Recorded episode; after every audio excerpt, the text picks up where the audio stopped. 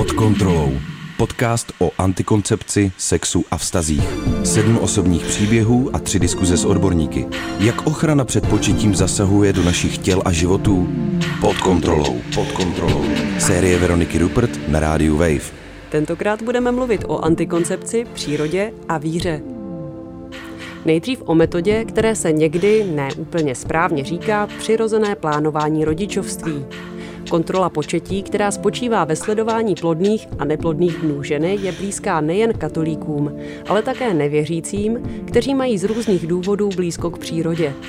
Potřebujete k ní totiž jen čas, soustředění a teploměr. Neochrání vás ale před pohlavně přenosnými nemocemi. V dnešní diskuzi budeme mluvit s doktorkou Ludmilou Lázničkovou z Brněnského centra CENAP o tom, jak se plodné a neplodné dny ženy určují s pomocí symptotermální metody, kterou v dokumentu pod kontrolou neúspěšně zkouší mladá porodní asistentka Zuzana. Na to, proč je vlastně pro věřící katolíky používání antikoncepce problematické, jak mohou plánovat rodičovství v souladu s vírou a jak velký hřích je použít kondom nebo pilulku, se zeptám duchovního Jana Hanáka. A nakonec se zastavíme u reálných dopadů nejběžněji užívané antikoncepce na přírodu. Od vědců z Fakulty rybářství a ochrany vod na Jihočeské univerzitě se dozvíte, jak to opravdu je s vlivem hormonální antikoncepce na ryby v českých vodách a jaké jiné běžně používané léky a drogy ohrožují ryby a další vodní živočichy u nás. U třetí a poslední diskuze série Pod kontrolou vás vítá Veronika Rupert. Pod kontrolou. Podcast o antikoncepci, sexu a vztazích na rádiu Wave. V tuto chvíli zdravím doktorku Ludmilu Lázničkovou, která se dlouhodobě věnuje symptotermální metodě. V Brněnském centru CENAP pořádá kurzy a semináře o tom, jak STM správně používat. Pěkný den. Dobrý den. Já bych začala tím, kdo vlastně symptotermální metodu používá. Jací lidé k vám do centra chodí o radu, jak to správně dělat? Já jsem naznačila v úvodu, že to nejsou jen věřící, ale že to je metoda, která může být blízká mnohem širšímu okruhu lidí. Ano, přesně tak. V podstatě eh, dalo by se říct, že o symptotermální metodu se zajímají ti, kteří žijí, chtějí žít v souladu se svou přirozeností, kteří mají třeba ekologické cítění, anebo vůbec jim z principu záleží na jejich zdraví a kteří také si vlastně svého zdraví váží. Vy se tomu věnujete už opravdu dlouho. Vidíte nějaký vývoj v tom, kdo k vám chodí? Chodí třeba čím dál tím mladší lidé, nebo naopak přichází čím dál tím více lidí ze střední generace? Jsou to spíš lidé z velkých měst, z malých měst? Já bych řekla, že to je v podstatě, že to pokrývá vlastně, dalo by se říct, jak velká města, tak malá města, i když je pravda, že třeba hodně máme klientek z Prahy, které s námi na dálku konzultují svoji situaci, ale samozřejmě i z malých vesnic se nám ozývají lidi, to je na jednu stranu. Na druhou stranu, eh, co se týče toho věku, tak většinou jsou to lidi, kteří vlastně sexuálně žijí anebo začínají sexuálně žít a víc, jak jsem říkala, přemýšlejí nad eh, svou situací, protože ta symptotermální metoda jako taková má úžasný potenciál diagnostický a diagnosticko-terapeutický, čili pomáhá perfektní orientaci v cyklu a pádem tím je v té ginekologické ambulanci opravdu nedocenitelná tak stále více žen se na nás obrací vlastně s pomocí k takovému jakoby rozšifrování toho záznamu, tou symptotermální metodou, právě tehdy, když mají nějaké ginekologické problémy, anebo když se jim vlastně vysvětlíme, že sledováním té symptotermálky by se předcházelo vzniku třeba ginekologických problémů, které tady byly jako předtím v minulosti. Další věc, která souvisí právě s tím cyklem, se dotýká věku eh, žen, pro které je vlastně vhodná symptotermální metoda.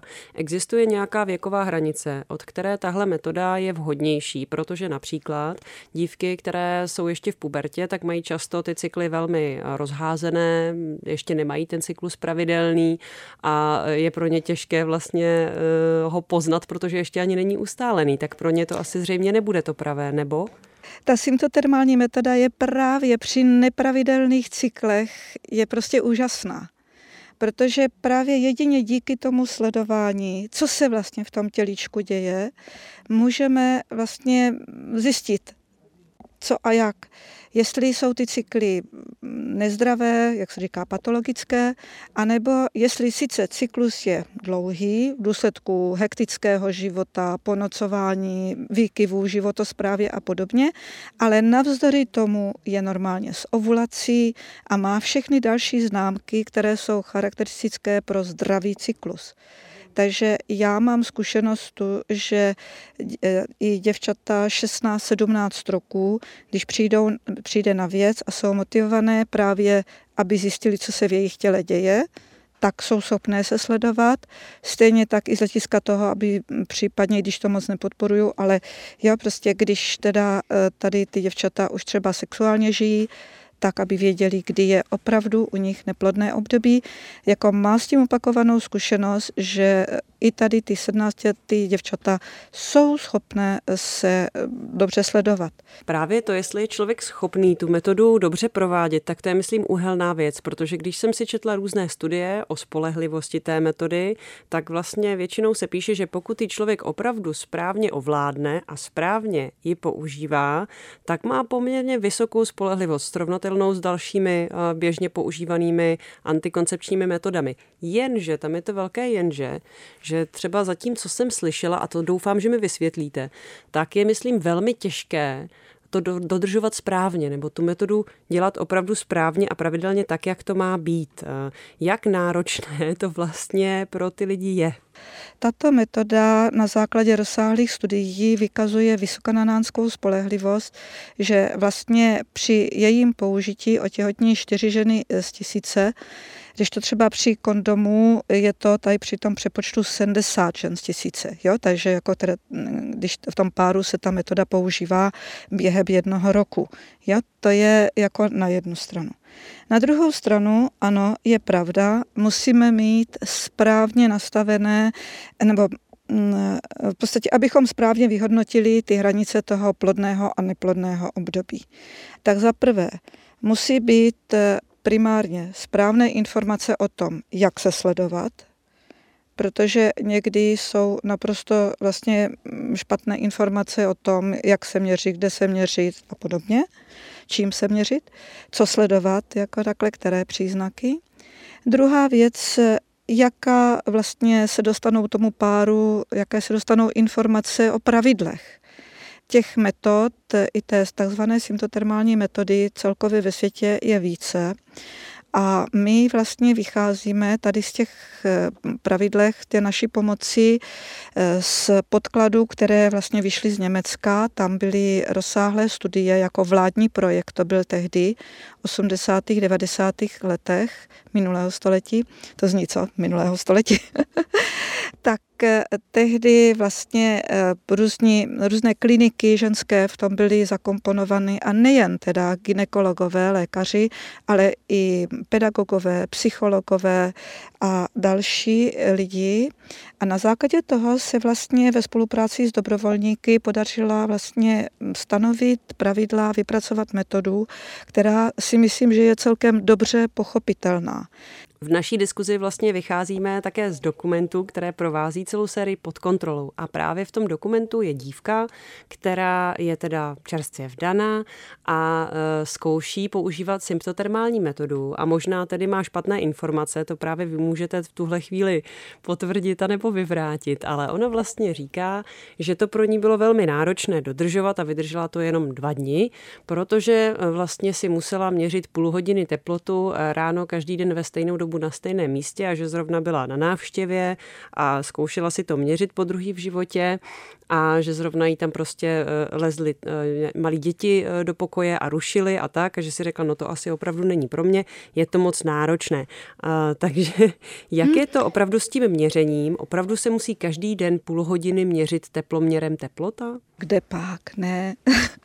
jako to je právě to, jak se tady různě tříští různé podivné a šíří potom různé podivné informace, když se tříští to, co je pravdivé nebo tak, jo podstatě ta bazální tělesná teplota jde o to, jaký máte teploměr. Když máte klasický teploměr, který já teda osobně doporučuji raději, protože eh, ty výstupy pořád jsou lepší tady z těch klasických teploměrů, byť se třeba hůř se třepávají dneska, protože už nejsou rtuťové, tam je mezi třema pěti minutama, jo, prostě čas toho měření. Když máte digitální teploměr, tak tam je to opravdu otázka několika sekund, eh, než ten teploměr naměří tu danou hodnotu a s tím, že dneska se doporučuje zjištěno, že by se mělo ještě chvilinečku počkat po tom pípnutí toho teploměru, eh, že on někdy ještě trošičku jakoby ještě něco dál ještě naměřuje i potom pípnutí lehunko, ale je potřebné zachovat tento standard pro všechny týdny toho měření. Jo? Takže žádná půl hodina to určitě není. Druhá věc je ta z hlediska toho času měření. Když se ta žena měří každý den ve stejnou dobu, tak určitě jako pro nás, jako pro poradce, je to jednodušší. Ten průběh prostě těch teplot je jednoznačnější. Na druhou stranu, pokud se měří v různé časy měření, protože vemte si, že třeba sestřičky, co jsou eh, v nemocnici, tak mají třísměný provoz. Takže ty vlastně stávají v různé časy měření, eh, buď to, když jdou na raní, tak hodně brzo ráno, když jdou na odpolední, tak tak nějak normálně a když jdou na, oční, tak, eh, na noční, tak se potom změří až po té noční, až, jo, prostě až po tom odpočinku. Takže tam jsou vlastně tři různé časy měření. Ale pokud ty časy měření jsou zapsané, zase jsme schopni se v tom velice dobře zorientovat. Protože život je dynamický. Pořád se něco děje. Tu nás něco rozčílí, tu zase něco potěší, tu jsme nemocní, tu dítě třeba, když už jsou děti doma, tak třeba prostě je potřebné k němu noci stávat opakovaně. Takže to jsou různé okolnosti, anebo jako mladí lidé posedíme chvilku někde s přáteli, nebo jdeme někam do divadla, když to je možné. E, s tím, že tady takovou, co je ten výkyv tež v tom běžném režimu, tak ten se prostě zapíše jako okolnost a pak třeba porovnáváme při různých okolnostech, jaké ty teploty se naměřily. No a teď docházíme tomu zásadnímu že k tomu, abychom si vyhodnotili, že proběhla ovulace, tak z hlediska metodiky vlastně to základní pravidlo je, že potřebujeme tři vyšší teploty oproti šesti nižším teplotám. Čili vlastně potřebujeme z principu devět platných měření, abychom se v celém cyklu prostě dobře zorientovali je možné to prostě vyhodnotit. Takže to nemusí vzdávat, když si říká, já to nezvládnu každý den v 7 ráno třeba, tak to nevadí. Přesně a tak. Potom ještě další věc je, já jsem se snažila dopídit, kde se má přesně měřit a setkala jsem se s různými údaji eh, od toho, že stačí měřit v puse, až po to, že je potřeba měřit třeba eh, přímo v pochvě anebo v konečníku. Jak to je? Bazální tělesná teplota, abychom splnili jakoby ty podmínky, tady, jo, prostě abychom, nebo abychom to naplnili ty podmínky toho, tak je to jako jednak klidová a dutinová. Čili ano, má to být měření v tělesné dutině. Jo, čili to je jedna věc. A ty tělesné dutiny, pochva, ústa, konečník, jo, jsou tady u ženy k dispozici.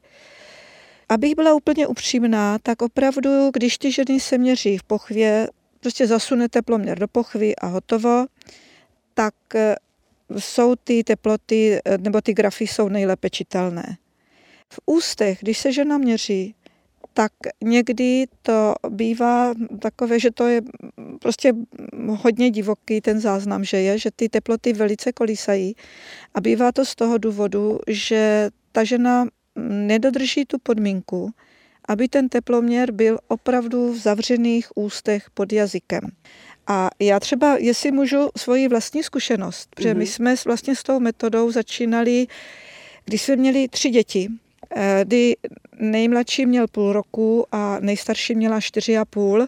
Jo, a mm, mezi, mezi těma dvoma, tady, které jsou od sebe čtyři roky, tak mezi nimi byla ještě jedna dcerka. No a tyto tři malé děti, když jsme měli, tak vlastně v té době ještě jsem kojila tak eh, jsme se vlastně seznámili s tou symptotermální metodou. No a právě se mě velice osvědčilo, že vlastně, když eh, syn, kolikrát se stalo, že se třeba probudil dřív než já, jo, a samozřejmě nemohla jsem ho tam nechat, aby zbudil i holky, no tak jsem si ho vzala k sobě, prostě do postele, jsem třeba přebalila nebo a nakojila a zasunula jsem, tep, jsem teploměr a prostě jsem se změřila. Mezi tím třeba někdy se i holky probudily a přišli třeba za mnou a prostě já jsem se měřila v pochvě a přitom jsem si s dětskama povídala nebo jsem holkám něco četla. Jo, prostě a takhle jsme tak nějak nastartovali to ráno, takový prostě takovým sklidnění se a my jsme s manželem měli informace prostě dalo by se říct pro náš intimní život a prostě, a které byly v podstatě dobře hodnotitelné. Mm-hmm. Co ještě dalšího vlastně musíte žena dělat, kromě toho měření? Protože to není jenom o tom měření teploty, i když to je samozřejmě zásadní. Sleduje se tam ještě symptom, příznak. No a ten nejlépe hodnotitelný příznak, který vlastně si ženy mohou sledovat právě jak jejich těličko reaguje na změny určitých e, hormonů, jejich hladin, je vlastně hlen, který stéká pochvou dolů. Ono někdy, mm, když to člověk takhle slyší, tak se toho může trošku leknout, jo, prostě uh, nějakou pochvou, nějaký hlen, jo, prostě to není nic pro mě, jo. Ale v podstatě, když vlastně přijmu, že to je stejně tak, jako prostě známka fungování mého těla, jako cokoliv jiného, tak eh, jsme schopni podstatě i tady to sledování toho hlenového příznaku celkem dobře zvládat. Rozhodně nedoporučuji žádné vyhmatávání v pochvě nebo kde je prostě hledání někde na čípku eh, děložním, jo, prostě jak ten len vypadá, ale čistě jenom se mrknout, když dá žena na malou stranu, když se otře, jestli nějaký hlen na tom toaletním papíře je, není. Když je, tak jak vypadá. I to, že hle není, je důležitá známka a když teda je, tak jak vypadá, potom prostě toto se dál vlastně tak nějak zhodnocuje v souladu s, těmi, s, těmi, s tou metodikou. Další otázka, ta souvisí s partnery. Zazní vlastně i v dokumentu e, příběh e, nějakého páru, kde vlastně se partner do toho nějak zapojoval, ale to byla spíš asi nějaká legrace. Ale jako vážně, jak se v téhle metodě vlastně počítá s partnerem a jak může partner té partnerce pomoci, jak se může zapojit? Samozřejmě primárně, že tu ženu vůbec povzbudí, aby do toho sledování šla, že to stojí za to je ideální, když třeba do toho kurzu nebo na vysvětlení té metodiky, když přijdou oba dva. Když ten muž tomu takhle rozumí, no tak to je prostě úžasná věc. Pokud ten muž je doma v době, kdy teda e, prostě ta rodina se probouzí k životu, tak už jenom to, že té ženě připomene, aby se změřila. Už jenom to vlastně taky napomůže strašně moc tomu praktikování. No a potom dál, jak jsem říkala, teda je výborný, když třeba ten muž do toho vidí, když eh, pomůže s tím vyhodnocováním. No a pak také, když vlastně ten muž přebírá zodpovědnost vlastně na to, že se respektuje to plodné období. To si myslím, že je významná role toho muže, že vlastně ta žena na tom není sama. Jedna věc je, že eh, symptotermální metoda nám pomůže poznat náš cyklus a tím pádem přemýšlet o plodných, neplodných dnech, ale druhá věc je, že při sexu můžeme potkat i nějaké mm, pohlavně přenosné choroby o kterých třeba partner neví, že je má, nebo my nevíme, že je máme a můžeme si je předat. Eh, takže i tuhle metodu eh, je určitě vhodné, alespoň z začátku, než se člověk otestuje, kombinovat i s jinými eh, metodami. S čím, s jakými dalšími metodami se vlastně nejčastěji symptotermální metoda kombinuje a jak běžné to je? Pokud je ta bariérová metoda, ať už je to PSR, kondom, nebo spermicidy, nebo ta přerušovaná soulož, prostě pokud je cokoliv použito v tom plodném období, nikdy to nezaručí stoprocentně, že k tomu otěhotnění nedojde. Takže tam už záleží na motivaci těch lidí. Když to berou, no tak jako chceme snížit pravděpodobnost otěhotnění, ale jako bereme to, když tak teda, když tomu otěhotnění dojde, dejme tomu. Ale pokud jsou z nějakého důvodu opravdu v nějakém tlaku, aby nedošlo k početí dítěte, dalšímu třeba můžou tam být závažné zdravotní důvody té ženy. Jo, tak eh, vlastně tady opravdu naučit se dobře tu symptotermální metodu a respektovat to plodné období, jako stojí to za to. Říká doktorka Ludmila Lázničková z Brněnského centra CENAP. Já děkuji za rozhovor v sérii pod kontrolou. Díky. Já také děkuji, že jsem mohla přijít a aspoň trošku něco povědět o morzovce našeho života, symptotermální metodě. Pod kontrolou. Podcast o antikoncepci, sexu a vztazích na rádiu Wave. Posloucháte třetí a závěrečnou diskuzi ze série Pod kontrolou, která se věnuje antikoncepci, sexu a vztahům. Teď se dostáváme k tomu, proč je vlastně pro katolíky bariérová nebo chemická antikoncepce problematická. Jak rychle nebo pomalu se pohled církve na antikoncepci mění a jaký hřích to pro věřící je, když nedodržují tu jedinou oficiálně posvěcenou metodu, což znamená buď úplnou sexuální abstinenci a nebo eh, plánované rodičovství formou sledování plodných a neplodných dnů. A na to se v diskuzi k třetímu dílu série pod kontrolou ptám duchovního Jana Hanáka, kterého teď zdravím do Brna. Pěkný den. Tež pěkný den. Pane Hanáku, jak to vlastně je? Mohou katolíci dodržovat nějaké jiné metody plánování rodičovství než sledování plodných a neplodných dnů, nebo nemohou? Dobrá otázka podobného typu, jako když se někdo zeptá, jestli něco hřích je nebo není. Jo, no to není tak úplně jednoduché. Já bych v prvé řadě teda předeslal to, že jsem farář, nikoli v odborník přes bioetiku, nejsem lékař, nejsem biolog. Takže můžu mluvit jako farář, jako člověk, který se s tím potkává i s tímto tématem skrze to, že doprovázím samozřejmě manželata nebo snoubence k tomu, aby nějak dobrým způsobem vstoupili do manželství a tam tohleto téma e, jako patří. Zároveň si ale vždycky říkám, když se o tom bavíme třeba ze snoubenci, jak se říkám, proč to mám říkat já, jo. Protože to vlastně není úplně moje téma, jako mluvit o těch, eh, řekněme, lékařských nebo, nebo biologických jako aspektech tady této věci. Eh, to by se měli dozvědět už dávno dřív a dejme tomu, když už máme něco jako sexuální výchovu na školách, tak by bylo fajn, kdyby se třeba řešila i etická témata, bohužel mám pocit, že se to neděje. Takže to nakonec zůstává často na nás. A druhá věc, jo, že někdy existuje takový, taková představa, že církev je jak armáda, se to říká, ne? že máme tu hierarchickou strukturu, máme nějaké představené a podposlušnosti a tak dál, což je samozřejmě pravda, ale zároveň nejsme armáda. Jo? Už taky proto, že jsme opravdu do své hlavy, tu se budeme povídat, každý sám ze sebe. A nedávno mi jeden můj dobrý kamarád, eh, Marek Orkovácha, říkal, že obecně je eh, křesťan vlastně nastavený na to, že nikdy nemůže eh, být takový jako eh, platný člen, nebo jak to říct, jakékoliv společnosti, která se hraje na to, že je trochu totalitní. Jo? Protože jsme vedení k tomu už od starého zákona, že nad každým představeným, nad každým králem je Bůh a toho je potřeba ctít a to je důležité.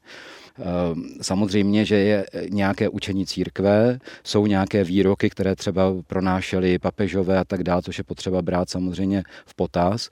Ehm, je to důležité, to jistě, ale zároveň, eh, jakoby, já to říkám třeba snoubencům, že oni jsou ti, kteří se v té věci rozhodují. Oni jsou ti, kteří nesou kůži na trh, je to jejich téma a mají k dispozici krom jiného nějaké doprovázení třeba kněze, ale stejně tak mají třeba doprovázení ginekologů a je potřeba ovšem, aby to rozhodnutí bylo na nich. A to je důležité.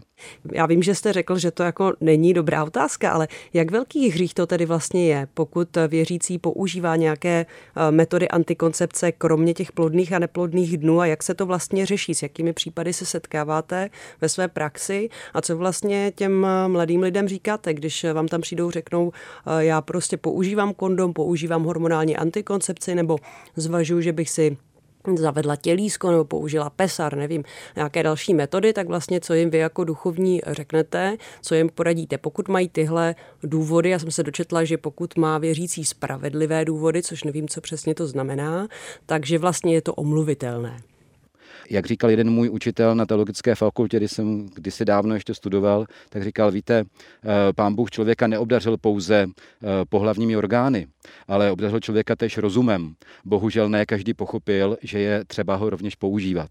Jo. Tím chci říct, že já osobně jako nemám problém e, s jinými metodami antikoncepce, než je jenom přiro, ta takzvaná symptotermální metoda e, přirozeného plánování rodičovství. Já nemám problém s kondomem, nemám problém ani e, s některými typy hormonální antikoncepce osobně. Ale to, co je pro mě důležité, je to, že já jako kněz jako nejsem tady od toho, abych řešil něco, čeho se ani prstem nedotknu. To není jakoby moje osobní téma. Já mám ty e, lidi doprovázet myslet eh, jako k jejich vlastnímu rozhodnutí. Oni mají svobodu a mají nějakou zodpovědnost a oni moc dobře vědí, jaká je ta situace. A když rodičové prostě eh, jako plánují, co jsou schopni zvládnout, protože nejde o to jenom to dítě počít a porodit, ale jde o toho taky vychovat. A to je velmi důležité.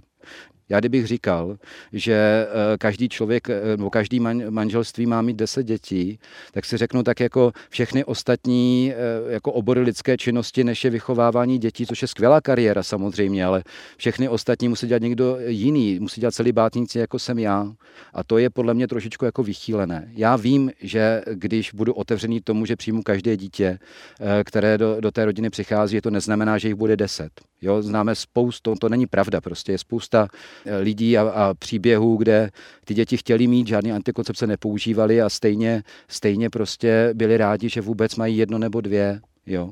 Ale že to takhle jednoduché není. Ale já odmítám být v té roli toho, který prostě škatulkuje, říká, co smíš a co nesmíš.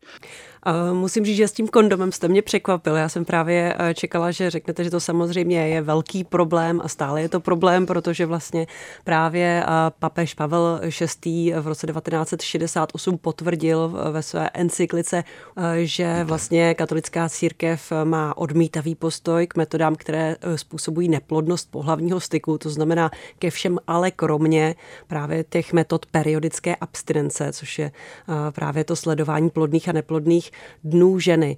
Jak pomalu, anebo jak rychle se pohled církve, katolické církve na antikoncepci posouvá a mění. Já jsem třeba, když jsem se připravovala na dnešní rozhovor a googlovala jsem antikoncepce, katolická církev, tak jsem v jednu chvíli úplně zajásala, protože jsem narazila na článek, který měl titulek, že eh, současný papež eh, prostě říká, že kondomy nejsou žádný problém a že už se normálně můžou používat, že prostě žijeme v moderní době a tak dále. A pak jsem zjistila, že je to samozřejmě nějaký vtip, byl to jako ironický hm. článek, nebyl to skutečný článek, ale můžeme se něčeho takového vlastně dožít? No, to je, to je otázka. No. Já se, eh, eh, eh, pardon, teď to vypadalo, že zhazuju vaši otázku, vůbec ne, jakože mě to zajímá. je to otázka. Ne, ne, ale já si myslím, že to, to jako třeba zrovna, když jste, když jste zmínila Františka, současného našeho papeže, tak ano, toto mohlo být asi nějaký jako vtípek, ale v zásadě, když se podíváte na to, jakým způsobem on vystupuje, před několika lety proběhla v Římě synoda o rodině a témata krom jiného byla třeba i lidi, lidi, kteří jsou rozvedení a v nějakých nových vztazích, jo, nějakým způsobem tam jako hrálo, hrálo minimálně implicitně i téma gayů a lezeb a, a, a tak dál. Prostě témata, která se tato současná společnost přináší docela jako masivně a víc než kdykoliv předtím. On vydal dokument na základě tady tohoto synodu, to bylo jeho právo jako římského biskupa a já jsem tehdy říkal eh, jako svým přátelům, říkal jsem, podívejte se, on tady vlastně jako v tom dokumentu z hlediska učení církve nebo práva eh, nezměnil prakticky nic. Ale tím způsobem, jak o tom mluvil, změnil úplně všechno. Protože on najednou nemluví o nějakých jako eh, případech, paragrafech, ale mluví a velice často ten akcent je jako zjevný u něho. Jo, mluví o lidech jako konkrétních příbězích, jako o někom, koho je potřeba doprovázet v nějaké situaci, ve které je. A ty situace prostě nejsou jako ideální. Mnohdy. Mnohdy jsme v situacích, kde prostě je e, za námi nějaký rozhodnutí, ať už někoho jiného nebo mé vlastní, které má velmi negativní následky, které už jsou ale e, nevratné. Jo? A není možné toho člověka jako vyloučit jenom tím, že prostě nesplňuje všechny parametry e, nějakého systému. To prostě nejde. Hlavně se takhle, podle mého soudu teda, se takhle Ježíš nikdy nechoval. Jo? E, že na jedné straně prostě on nikdy nespochybnil e, nějaký morální základy podstaty, řekl bych, to je samozřejmý.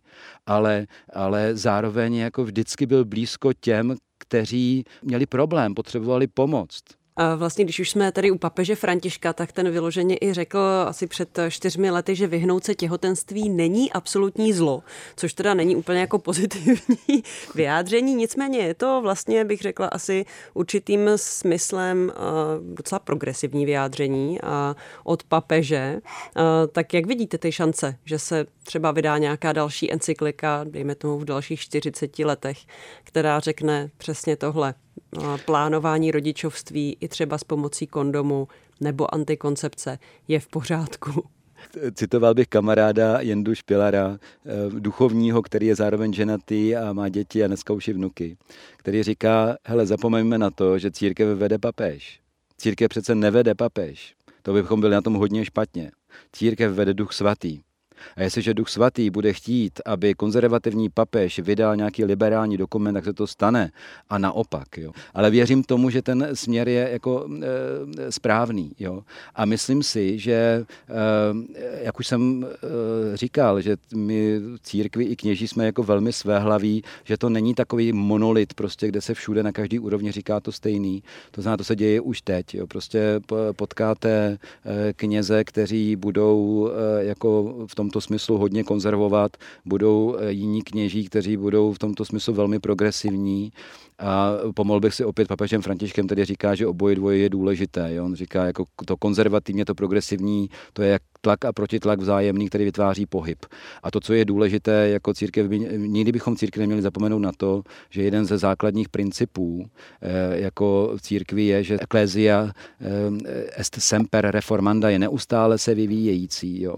A samozřejmě, že je v nějaké reakci taky na nějakou společenskou situaci, která se zrovna děje, společnost se vyvíjí, církev se musí vyvíjet taky. Ale nemůže se stát to, že se změní jakoby základní jako premisy. Jo? Prostě, když to řeknu velice hloupě, hloupě desatero nemůžu popřít. Nemůžu popřít to, že e, jako zabít druhého člověka je e, jako opravdu hodně zlé a samozřejmě, že eh, jako člověk eh, to není jenom člověk v nějakém konkrétním věku, v nějakém konkrétním mentálním nastavení, ale, ale zatím mi nikdo neprokázal eh, něco jiného, než to, že člověk prostě vzniká početím, jo, jak jinak. To znamená, toto je třeba věc, jako od, já vím, že to není úplně vaše otázka, ale věc potratu je podle mého soudu, jako to se nezmění nikdy. Mm-hmm, jo, změní se... Ale v sam, antikoncepci tam vidíte Ale možnost. antikoncepce je něco úplně úplně jiného. Mm-hmm. Jo? A myslím si, že důležité je to zůstat v té jakési otevřenosti, že prostě, jestliže vstupuju do manželství, tak mám být otevřený novýmu životu.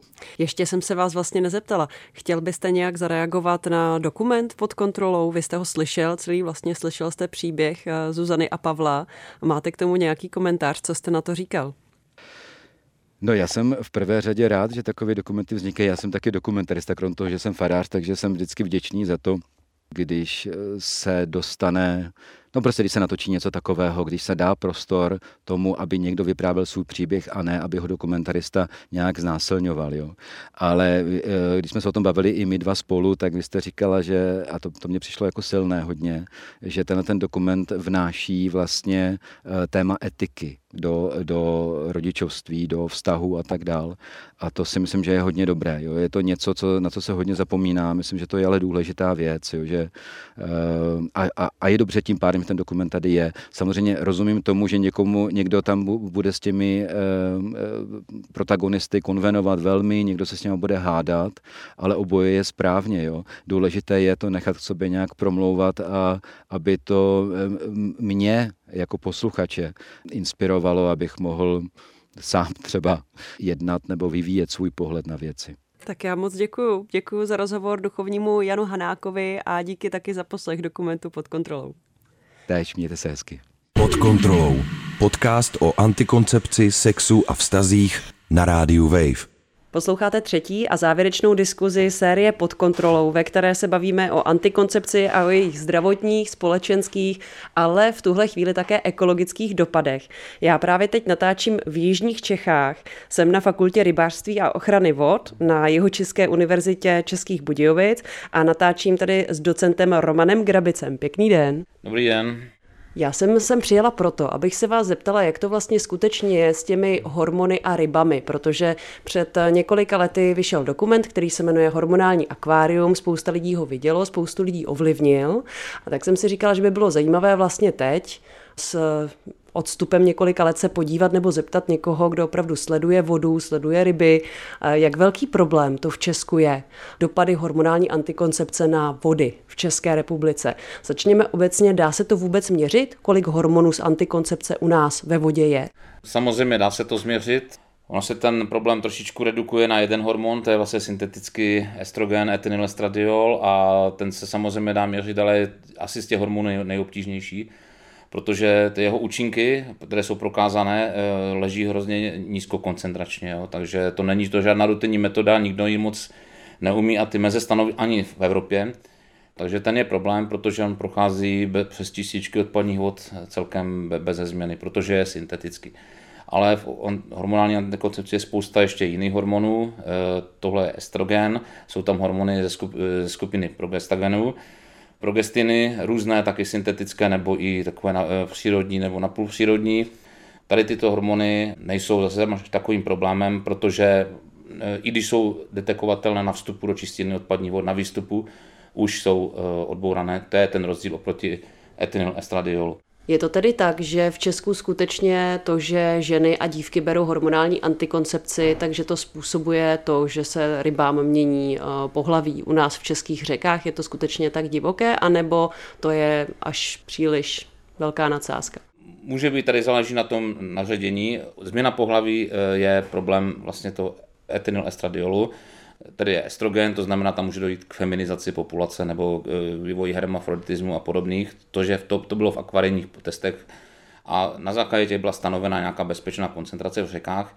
Ten problém je, že těch dat z Čech nemáme hodně, jsou tady i pozitivní výsledky a tam to bude jako u všech látek, které pocházejí vlastně z té populace a jsou svedeny vlastně přes čistiny odpadních vod do e, toků záviset na naředění té odpadní vody relativně hodně můžou být ovlivněné malé toky, kde je větší nějaké sídlo.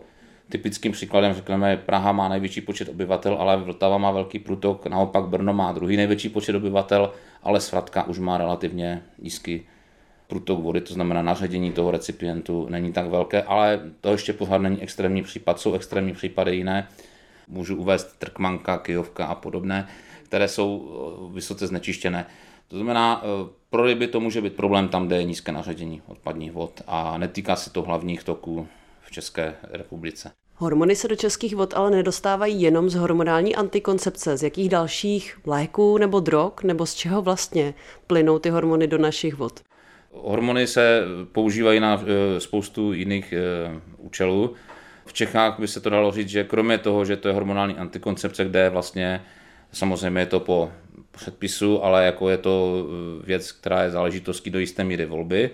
Ale potom jsou samozřejmě nemoci, eh, eh, ke kterým se tyto látky používají jako vyloženě jako léčba. Ten etynylestradiol může být třeba u osteoporezy, u starších žen třeba a podobně. Zase ty progestiny se používají, některé z těchto progestagenních látek se používají k léčbě a prevenci některých typů rakoviny. To znamená, ten vstup do té odpadní vody není jenom antikoncepce, ale jsou to vlastně i léky, které se předepisují pro léčbu. V Americe například nebo v některých dalších zemích jsem se dočetla, že tím zdrojem jsou také hormony, které jsou podávané hospodářským zvířatům. Děje se tohle i u nás? Nemělo by být, protože v Evropské unii máme zakázány, eh, tam by ty hormony měly být růstové, tam by měly mít smysl růstové hormony, ale třeba etynyl estradiol se je sledován vlastně i veterinárním ústavem, veterinární službou v importovaném i v našem mase a eh, ty limity jsou tam naprosto striktně stanovené. A i vzhledem k tomu, že ty látky jsou drahé, eh, tak si myslím, že se to nikomu eh, nevyplatí. A hlavně se to neděje, protože na evropském trhu jsou hormony jako růstové nebo stimulační faktory zakázané. Pokud teoreticky eh, nějaká ryba prostě plave ve vodě, kde je hodně hormonů a vlastně teda se jí to dostane do těla, nějaký to ovlivní a my pak tu rybu sníme, dostanou se k nám zase ty hormony nebo ne? Pokud se k nám dostanou, tak v tak malém množství, že eh, to asi neovlivní. Hlavně ty hormony musí být podávané eh, soustavně, to znamená, nikdo nejí tolik ryb, eh, nebo nejí tedy denně, aby dostával nějakou měřitelnou dávku. A teď je otázka ještě kde distribuce vlastně hormonů, protože si myslím, že ve filetách obecně je nejméně látek tohoto typu, včetně třeba farmak, jo, teď máme nový článek, který ukazuje, že vlastně z hlediska celé rybích orgánů nebo distribuce v rybích orgánech vlastně maso je tou eh, nejčistší částí ryby. A ono to i vyplývá z toho, jak vlastně tyhle látky mají působit. Eh, Ony se nemají ukládat v mase, ale mají jít do orgánů, kde mají působit. Když teď zmiňujete farmaka, tak to mě vede k další otázce. A totiž, jaké další léky a drogy ovlivňují vlastně naše ryby. Protože to zdaleka není jenom hormonální antikoncepce. Jak je to třeba právě s drogami, s antibiotiky, s antidepresivy? Ryby nejsou cílové organismus, protože farmaka jsou vyvíjena cíleně pro e, lidi. To znamená, tam je spíš potom nějaký necílený efekt často a tedy může být kombinován s tím, že vlastně ryby jsou studenokrevní živočichové, kteří mají jiný metabolismus a který to může ovlivnit potom ten efekt. Ale obecně, jak jste říkala, antibiotika zase nejsou takový nějaký zásadní problém pro ryby, protože jejich toxicita nebo nějaké jiné účinky jsou velice nízké na koncentracích, ve kterých se vyskytují. Horší je to s těmi psychoaktivními látkami. Z hlediska jejich eh, mechanismu působení eh, na nízké koncentraci můžou způsobit efekt v rybách, protože se třeba kumulují. A v Čechách jsme našli jenom jednu lokalitu, ve které vlastně v rybách, ryby neobsahují sertralin.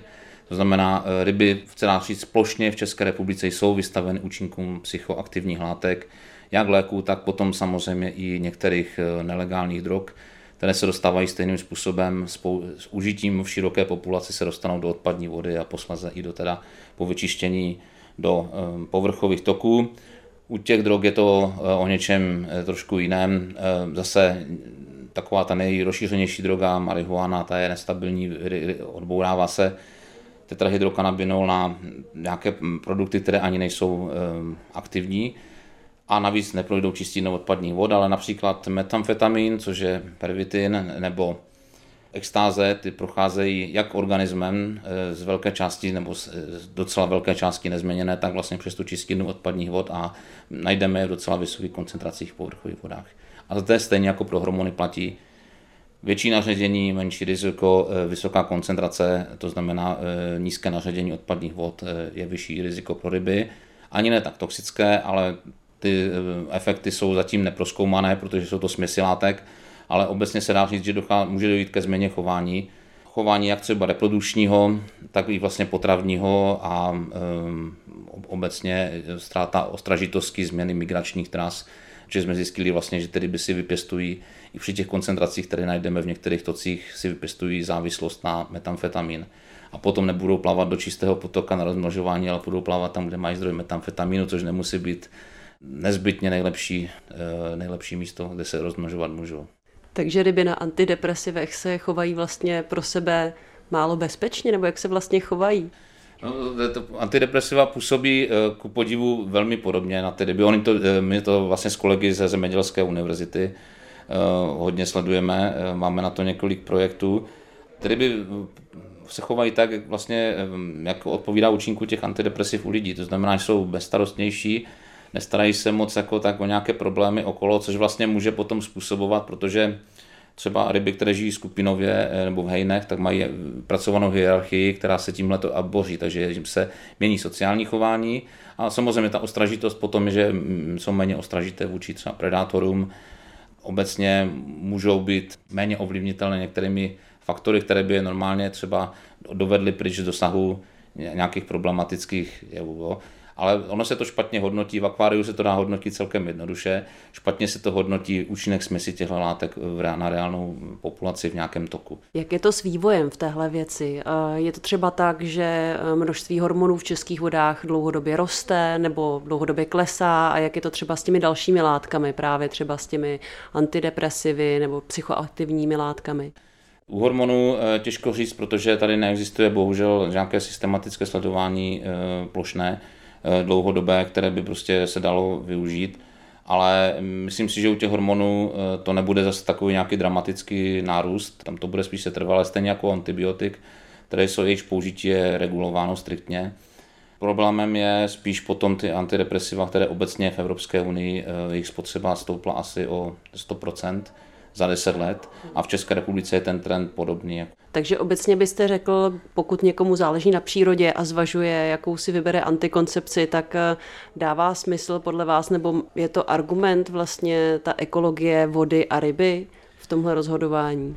Já si myslím, že první v tom rozhodování by mělo být vlastně ta e, obecně, jestli, jestli to může nebo nemůže prospět tomu danému člověku nebo té ženě. První by mělo být to zdravotní stanovisko nebo to, to zdravotní hledisko a potom až vlastně ten názor, eh, názor ten vlastní, ale na druhou stranu eh, existovali jsme před hormonální antikoncepcí, budeme existovat eh, i, i bez ní, jo. takže já v tom nevidím nějaký zásadní problém, jako když se někdo rozhodne je brát se všemi důsledky, které z toho ovšem samozřejmě plynou. Říká docent Roman Grabic z Fakulty rybářství a ochrany vod Jihočeské univerzity v Českých Budějovicích. Poslouchali jste třetí a poslední diskuzi ze série Pod kontrolou, která rozebírá antikoncepci, vztahy a sex. Dokumenty z příběhy sedmi mladých lidí a navazující diskuze si můžete poslechnout na wave.cz lomeno pod kontrolou. Najdete nás také na Můj rozhlas a ve vašich podcastových aplikacích. Těším se už brzy naslyšenou na rádiu Wave. Veronika Rupert. Pod kontrolou. Podcast o antikoncepci, sexu a vztazích. Sedm osobních příběhů a tři diskuze s odborníky. Jak ochrana před početím zasahuje do našich těl a životů? Poslouchej osobní příběhy a diskuze s odborníky na wave.cz lomeno pod kontrolou nebo v mobilní aplikaci Můj rozhlas a v dalších podcastových aplikacích.